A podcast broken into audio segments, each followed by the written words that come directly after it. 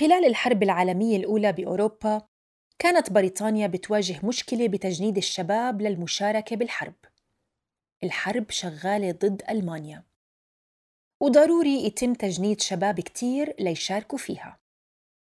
فطلع وزير الدفاع البريطاني بفكرة ولتنفيذها قرر يجيب شخص اسمه هدلي لوبا واللي بيشتغل بمجال الدعاية لحتى يلاقي حل لهاي المشكلة. الفكرة اللي طلع فيها هدلي هي إنه يعمل حملة دعائية كبيرة تعتمد على محاكاة العواطف شو عمل؟ صور جنود مبتسمين وطيبين مع كلام عن القتال من أجل الحرية ومن أجل بريطانيا وغيره من هالحكي حتى يحرك مشاعر الناس الحملة نجحت لدرجة إنه الحكومة ثبتت هاي الجهة الدعائية وتعاقدت معها بشكل دائم. يعني نقدر نقول صار في لأول مرة تصنيف رسمي للدعاية والحكومة صادقت على أهمية دورها وتأثيرها بالمجتمع.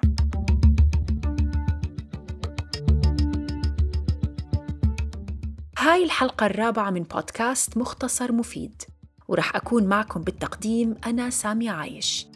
بهالبودكاست من إنتاج منصة صوت ومنصة إدراك رح نحكي عن مواضيع متنوعة. معارف عامة عن هالعالم اللي بنعيش فيه ونحاول نقدم لكم مهارات مفيدة للتكيف معه. وبحلقتنا اليوم رح ناخدكم برحلة في عالم التسويق.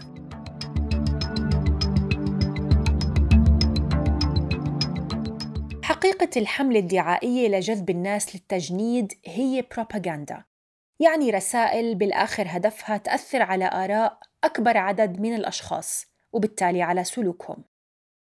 المصطلح هذا سياسي أكثر منه تجاري بس هذا ما بيمنع إنه نفس الأسلوب ممكن يستخدم بدرجة أقل ليكون استهلاكي تجاري. إذا رجعنا للحرب العالمية الأولى رح نلاقي إنه الفائدة كانت باتجاهين. يعني الحرب استفادت من التسويق والمسوقين استفادوا من الحرب كيف هيك؟ الناس بفترة الحرب صاروا كتير يقرأوا جرايد حتى يتابعوا أخبار الجبهات أول بأول الشركات استغلت انتشار الصحف الكبير بين الناس لتستفيد منه وتنشر إعلانات لبضايعها وخدماتها وتسوق لها وطبعاً كانت عملية التسويق تتماشى مع الخطاب القائم بالبلد ككل شو يعني؟ يعني صاروا المسوقين يستخدموا عبارات وطنية لحتى يروجوا عن طريقها لبضائعهم أو يهاجموا الأعداء بعبارات تانية لحتى يسوقوا لمنتجاتهم. مثلا بدهم يعملوا إعلان لقلم؟ بيروحوا بيحطوا جندي عم يكتب رسالة لزوجته من الجبهة أو إعلان سجاير بيظهر فيه جنود وفرسان عم بيدخنوا. ومن أهم الإعلانات إعلان لشفرات حلاقة جيلت بفترة الحرب لما كان بيعرض صورة جنود حالقين دقونهم ومكتوب تحتها جيلت مقاتلون نظيفون. تخيلوا أعزائي المستمعين إنه هذا الإعلان غير شكل الماركة والحلاقة بشكل جذري لأنه بهداك الوقت كانوا رجال بيحلقوا بالشفرة اللي بنشوفها عند الحلاقين. والحلاقة عملية حساسة وصعبة لأنك حرفياً عم بتحط سكين على رقبتك. بالتالي كانوا يروحوا عند الحلاق ليحلق لهم دقنهم. بس الجنود ما كان عندهم لا وقت ولا مكان لهالعملية على الجبهة. فاختراع شفرة الحلاقة اللي منعرفها اليوم كان اختراع ثوري وانتشر كالنار في الهشيم. أضف إلى ذلك أنه الجنود الأمريكان اللي جايين من المناطق الريفية كان عندهم عادة تطويل اللحية بس بالحرب العالمية الأولى بدأ استخدام الأسلحة الكيماوية وبالتالي كان ضروري الجنود يلبسوا أقنعة واقية والدقون الطويلة كانت تمنعهم. فطلع قرار من قيادة الجيش الأمريكي إنه الجنود لازم يحلقوا دقونهم. وتعاقد مع شركة جيلات لحتى كل جندي يكون عنده شفرة. يعني التسويق اشتغل شغله ونشر المنتج على المستوى العالمي كله.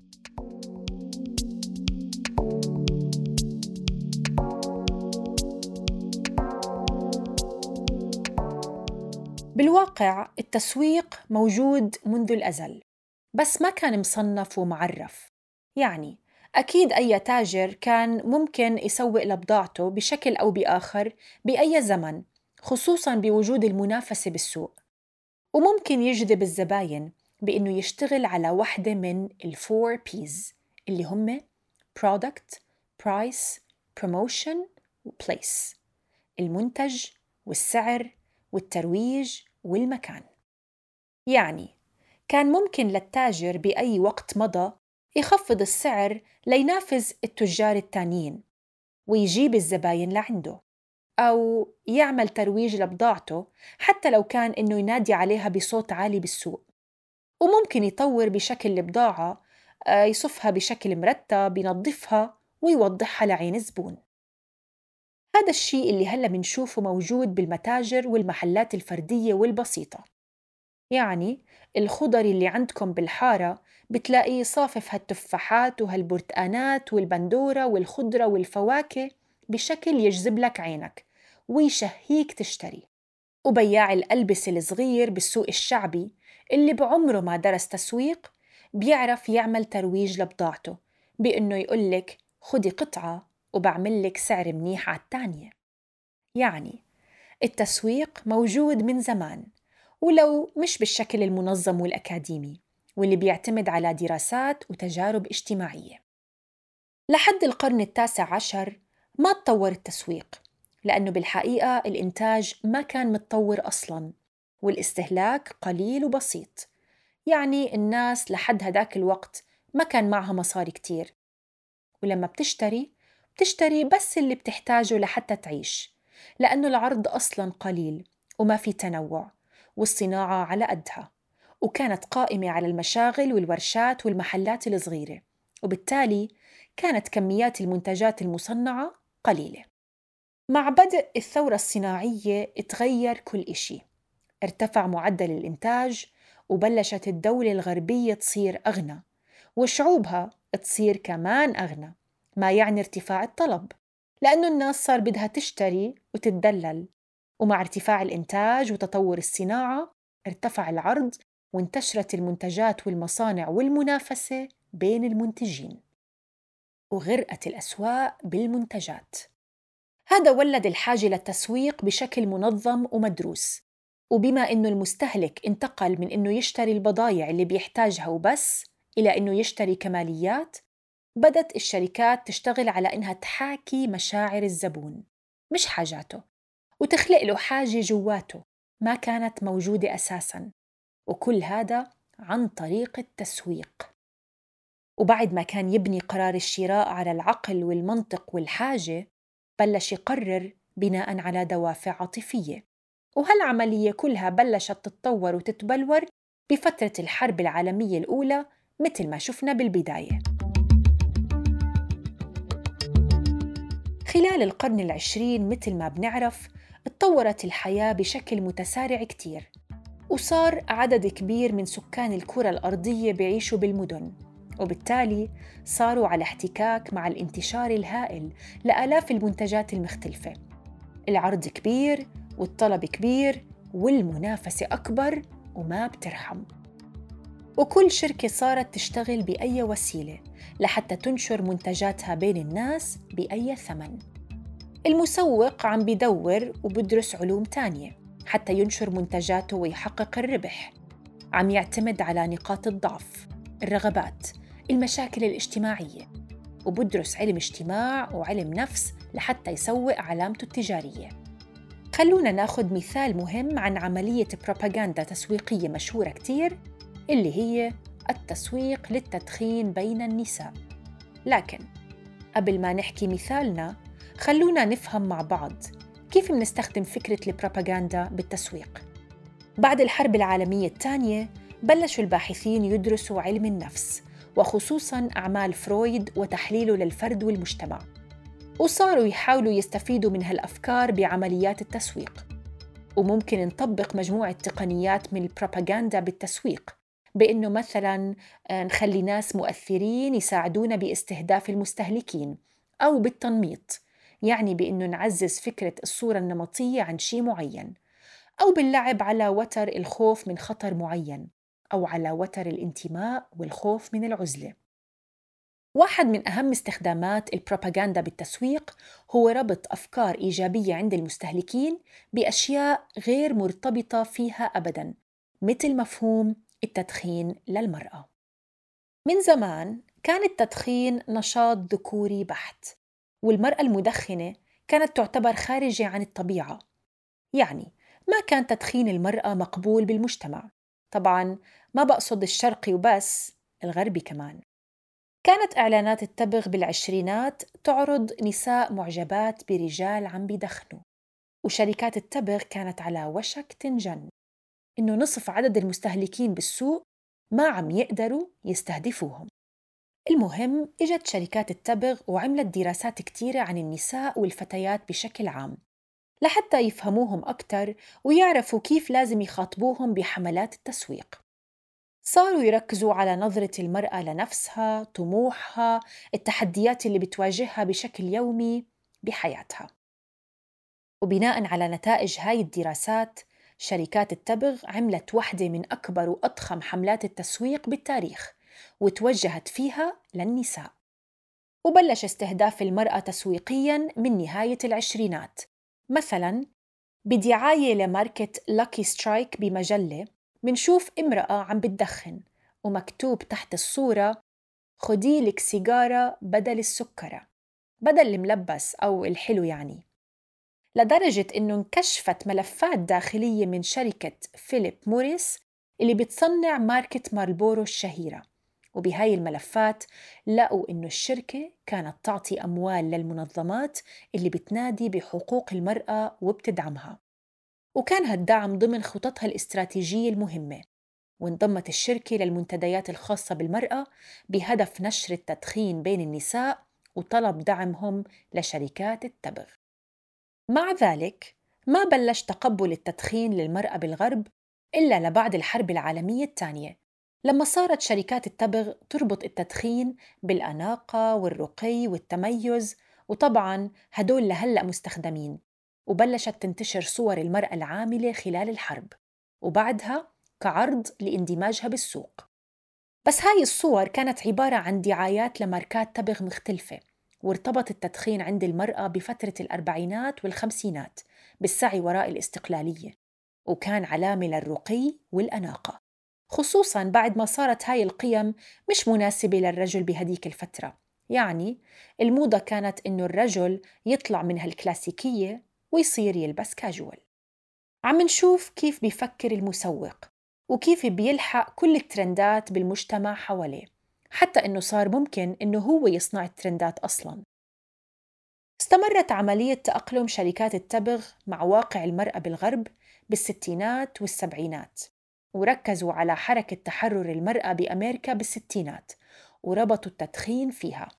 وحتى إنهم اخترعوا أصناف جديدة من التبغ ووجهوها خصوصا للنساء مثل السجاير الرفيعة والمنكهة وغيرها. كل هالحملات التسويقية الضخمة أتت أكلها بصراحة وارتفعت نسب النساء المدخنات بالعالم كله بسبب التسويق وعبقرية المسوق اللي ممكن تكون مؤذية بكتير حالات. وبما أنه عم نحكي عن التسويق للنساء واستهدافهم بمنتجات معينة وأشكال معينة منشوف إنه كتير شركات بتستخدم جنس المستهلك لحتى تستهدفه منتجاتها. يعني مثلاً منلاقي بإعلانات الآلات الكهربائية المنزلية وأدوات الطبخ دائما بيعرضوا امرأة عم تستخدمهم وكأنه الرجل ما بيطبخ. ولا ممكن ينظف البيت. طبيعي يكونوا ضيوفك كتار لأنك ست بيت شاطرة وأكلك طيب. وبعد الأوقات الحلوة صار وقت الجلي. نحن هنا في مختبراتنا التقنية. طورنا لك سائل الجلي. أو مثلا منلاقي إنه أي منتج حيادي مو خاص بجنس معين بيروحوا بلونوه باللون الوردي لحتى يجذبوا النساء لشرائه شو غايتي من هالحكي كله؟ الغاية هي إنه حتى التسويق ممكن يساهم بتكريس الصور النمطية والأدوار المقولبة للناس بالمجتمع في سبيل يرفع مبيعاته. مثل ما شفنا بمثال أدوات المطبخ أو بمثال لون المنتج أو شكله أو أي صفة تانية فيه. لما منحطها بخانة الصورة النمطية منكون عم نكرس هاي الصورة. بس المهم خبراء التسويق عم بيقولوا حالياً إنه التسويق بحسب الجنس مش هو العامل الأهم لانتشار المنتجات وبيعها حسب الإحصاءات. استهداف الطبقة المادية والاجتماعية للمستهلك أو الشريحة العمرية مثلاً أهم من استهدافه بحسب جنسه. والتسويق مش بس بيأثر على عاداتنا وصورتنا الاجتماعية وتصورنا لذاتنا بل بيروح حتى باتجاه إنه يبني صورة نمطية للشكل الخارجي المقبول بالمجتمع واللي بيخلينا نشك بشكلنا وبحالنا. يعني مثلا منشوف بمعظم الإعلانات والماركات إنه العارضات والعارضين إلهم شكل جسدي محدد. بس هالصورة النمطية للجسد والشكل الخارجي المثالي بيلعبوا دور كبير بتقبلنا لذاتنا من عدمه. وهذا الشيء له آثار سلبية كبيرة على الناس وخصوصاً المراهقين اللي بيكونوا صورة بأذهانهم إنه في شكل خارجي واحد. هو الطبيعي وهو المقبول والمحبوب وأي شكل تاني غلط ومش حلو. يعني بيصير في مشكلة جذرية بتقبل شكلنا الخارجي والمسوق عنده هدف واحد هو زراعة صورة معينة عن منتجاته وهي إنها بتخليك تشبه الموديل اللي عم يعرضها. طبعا طلعت حركات كتيرة بتنادي بتنويع أشكال الناس اللي بيعرضوا المنتجات والأزياء لحتى تمثل المجتمع. يعني ناس بأطوال وأوزان مختلفة لحتى يكون التسويق أعدل وأكثر تمثيلا للمستهلك. بس مع ذلك لسه الطريق طويل. هلأ ممكن نتساءل إنه معقول هيك لهاي الدرجة التسويق شرير ومؤذي ومدمر؟ أكيد لا. مهنة التسويق هي مهنة مثل باقي المهن. بس حساسيتها بتيجي من إنها بتتعامل بشكل مباشر مع حاجات وعواطف الإنسان. تتعامل مع علم النفس وعلم الاجتماع كوسائل لنشر المنتجات والماركات. وهالشي كمان مشروع وطبيعي طالما ما عم بيساهم بتكريس الصور النمطية والعنصرية. هدف التسويق الأول والأخير هو زيادة ربح الشركة من خلال صناعة صورة وحالة للمنتج. وأي شركة بحاجة لأنها تسوق منتجاتها وخدماتها وإلا بتكون عم بتصنع وتكدس بالمستودعات. التسويق ضروري لحتى يعرف المستهلك بوجود المنتج من الأساس أو لمعرفة مزاياه ومواصفاته. وأكيد طبيعي إنه يلمعوه ويقدموه كأفضل منتج بين منافسينه وإنه بضاعتنا أحسن بضاعة ولسنا الوحيدين ولكننا الأفضل. وبالتأكيد التسويق هو فن حقيقي والخبراء والعاملين بمجال التسويق هم ناس بيضلوا يفاجئونا بأفكار رائعة وإبداعية بكتير أحيان. وبيأكدوا على إنه التسويق هو ضرورة لأي عمل اليوم مهما كان صغير وفائدته كبير كتير لأي شركة. ومثل ما شفنا التسويق وصل لأنه صار مجال بتستخدمه الحكومات وغير مصير شركات صغيرة وسواها من حيتان البزنس بالعالم. ممكن فكرة تسويقية صغيرة تنقل صاحبها من مصنع صغير ما حدا بيعرف بوجوده لأنه يصير واحد من أكبر الشركات المصنعة باختصاصها. وهالشي شفناه ومنشوفه بشكل دائم بكل أنحاء العالم. بس المشكلة وين؟ المشكلة لما بيتعدى التسويق دوره وبيروح باتجاه الترويج لمنتجات ممكن تكون مؤذية للصحة الجسدية أو النفسية. أو لتزييف الحقائق وتقديمها بقالب جذاب للمستهلك أو لتغيير أفكار المجتمع لسبب وحيد هو زيادة أرباح الشركة وبعض الأشخاص فيها. ومن خلال زيادة ربحهم بينشروا ما يمكن تسميته بروباغندا تجارية ربحية. تأذي ناس كتير رح يصيروا ضحايا التسويق اللي فينا نقول عنه إنه هو سلاح ذو حدين. طبعاً اللي حكينا اليوم هو إشي كتير بسيط عن التسويق وتاريخه وبعض جوانبه. في مجلدات ودراسات أكاديمية واختصاصات جامعية عن التسويق. وإذا حابين تعرفوا أكثر عن هالموضوع فيكم تشتركوا بمساقات إدراك المعنية بالتسويق. رح نترك لكم الروابط بالوصف.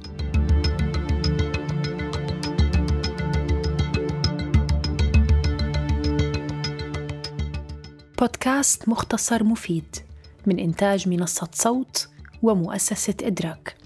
كنت معكم في التقديم سامية عايش وبالكتابة والبحث بشر نجار وبالتحرير لما رباح وبالتصميم الصوتي حسان مهرة.